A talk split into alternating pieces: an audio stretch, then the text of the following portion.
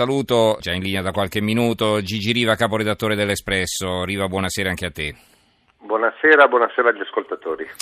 E insomma, una copertina in cui si vede un Colosseo sullo sfondo, la scritta SPQR, però i tendoni del circo. Il titolo è questo, Gran Circo Roma, e ci sono le foto dei quattro candidati maggiori. Proposte assurde, parole in libertà, gaff continue, i candidati al Campidoglio si agitano in modo grottesco per nascondere il vuoto di una città in declino, capitale di un paese sfiancato. Insomma, un focus su Roma a poche settimane dal voto. Esattamente, eh, l'avremmo potuto anche chiamare Circo Massimo in realtà mm. eh, questo servizio. Dentro ci sono de, due pezzi che illustrano eh, quello che sta succedendo a Roma, ma che riguarda appunto, come tu hai giustamente letto nel sommario, tutta l'Italia. Un famoso titolo dell'Espresso delle origini diceva capitale corrotta, nazione infetta. Oggi potremmo dire che il caos politico che regna a Roma eh, riflette un po' il caos politico che, che, che regna in tutto, il, in tutto, il, paese, con delle punte, se vuoi, addirittura più grottesche, perché quello a cui stiamo assistendo è eh, una campagna elettorale che è segnata eh, proprio da questo, basti pensare alla GAP di Marchini parlando eh, de- delle droghe leggere, basti pensare alle GAF che tutti i candidati fanno eh, pressoché ogni giorno e a una campagna elettorale che proprio perché ehm, eh, segnata eh, da queste scivolate è per paradosso anche molto più divertente se si vuole, anche se il divertimento è amaro di tante altre molto più incolori a cui abbiamo assistito negli ultimi tempi. Noi abbiamo un pezzo di Marco da Milano che racconta questa campagna elettorale divertente nel modo grottesco e abbiamo anche un altro articolo eh, che ci dà conto de, de, del parere, diciamo così, di molti VIP eh, romani, di come si stanno schierando o meglio ancora di come si stanno non schierando. È un articolo di Susanna Turco a cui abbiamo cercato di dare eh, un titolo emblematico e con un, un, titolo che è un ossimoro. Non ho dubbi, voto Bo, l'abbiamo intitolato, perché quasi tutte le persone eh, che abbiamo sentito, che sono intellettuali, scrittori, eh, registi, blogger, eccetera, eccetera, ci hanno detto arrivano le elezioni, io non so cosa mettermi per parafrasare eh, una famosa frase, nel senso che non sanno veramente chi votare, a parte una delle poche che si è schierata è l'avvocato Bongiorno che ha detto che sceglierà la Meloni, ma per il resto anche a sinistra molti sono i dubbi eh, nella scelta da fare, sono eh, in diversi coloro che non sono affatto convinti del candidato del PD che potrebbero addirittura votare 5 Stelle,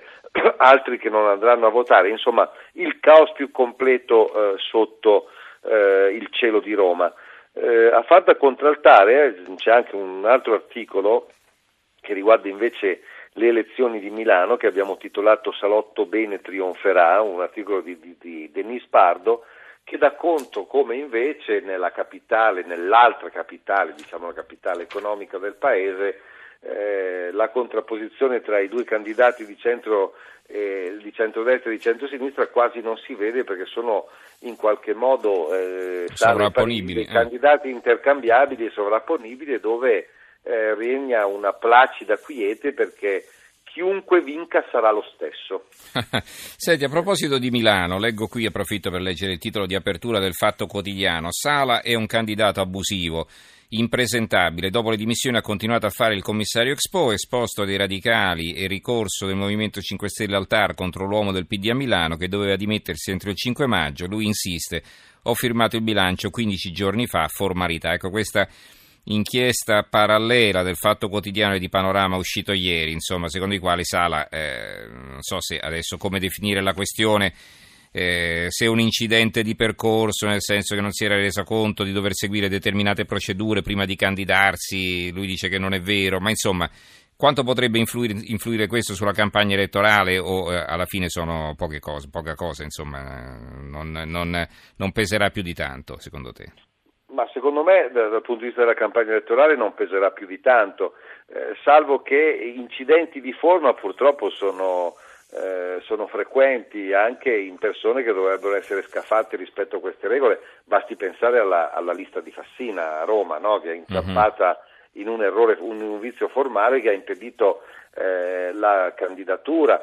Basti pensare alla battaglia che i radicali già fecero eh, proprio su Roma sulle famose mh, firme che aveva raccolto Formigoni per le eh, ultime elezioni regionali che avrebbero dovuto in, e neanche la Polverini eh, riuscì a presentare la lista, non ti ricordi? Esattamente, esattamente, in assoluta punta di diritto un po' di anni fa. Ora, il problema vero è sempre quello di guardare la sostanza e la forma, salvo ricordarsi però che soprattutto in democrazia spesso la forma è sostanza. Quindi io non so come andrà a finire questa storia di Sala e eh, mi dispiace per gli ascoltatori, non riesco a dare un parere su chi ha ragione e chi ha torto perché non mi sono ancora fatto un'idea io eh, su quelle che sono eh, le regole precise. Dico solo che soprattutto quando ci si presenta una competizione certe regole vanno rispettate perché se sono state messe significa che il rispetto di queste è anche eh, una questione diciamo così, di, di, di rispetto dell'elettore che poi andrà a votare. Allora, quali sono gli altri servizi che ci vuoi segnalare di questo numero dell'Espresso? Ve ne voglio segnalare due, uno eh, che riguarda il tema dei pedofili che è tornato di grande attualità purtroppo ultimamente a causa del fatto eh, successo eh, nel napoletano. Noi abbiamo fatto un, un servizio, un'inchiesta che si chiama Pedofili impuniti perché abbiamo scoperto che a causa di un vuoto legislativo se un bimbo tra i 10 e i 14 anni subisce un abuso, il responsabile non può essere perseguito. Cioè, se fino a 10 sarebbe? anni mm.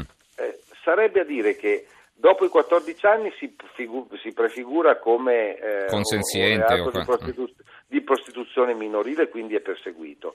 Fino ai 10 anni si può perseguire, ma dai 10 ai 14 anni c'è un voto legislativo, per cui per esempio eh, il, il, l'americano che era stato pizzicato alla stazione Termini eh, con dei minorenni, appunto con un minorenne di quell'età, dopo essere stato arrestato, noi avevamo documentato questa cosa con una copertina di qualche settimana fa, se ti ricordi e se si ricordano sì. Gli ascoltatori, quella noi ragazzi dello Zoo di Roma, Ebbene, questo americano è stato libero di andarsene proprio perché non c'era una querela di parte, perché questo ragazzo non aveva dei genitori che potessero presentarla essendo un immigrato. Quindi noi abbiamo sentito il parere eh, di eh, diversi eh, esperti, che tutti, mm, tra cui per esempio la, la um, procuratrice di Roma Maria Monteleone, che tutti auspicano che venga presto eh, posto un rimedio a questo buco legislativo perché altrimenti rischia, rischiamo di vedere altri casi di questo genere, magari pedofili che vengono arrestati ma non c'è uno strumento giuridico poi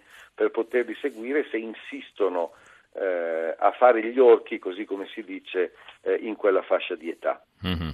E infine eh, volevo segnalarti invece, tanto per dare ogni tanto anche delle buone notizie che mi sembra che ne sia bisogno, lo scenario non è buono affatto, ma è buona la storia che abbiamo raccontato.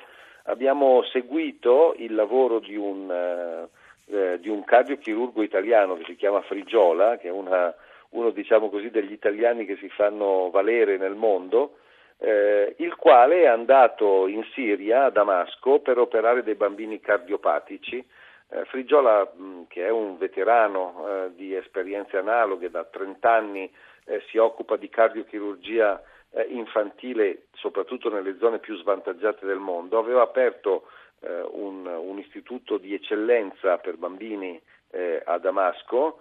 Eh, l'istituto, che non avrebbe nulla da invidiare in quanto a tecnologia a quelli più avanzati anche nostri europei, eh, ha continuato a funzionare durante la guerra, lui aveva dovuto tornare in Italia ma ha deciso non solo come gesto simbolico ma anche pratico, di tornare giù, eh, stare due giorni ad operare diversi bambini che rischiavano di morire. Figliola è considerato uno dei massimi eh, medici al mondo del suo ramo, della cardiochirurgia infantile.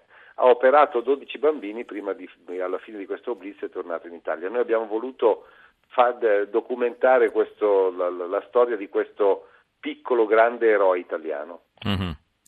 Bello, allora, eh, ricordo la copertina dell'Espresso in edicola fra qualche ora.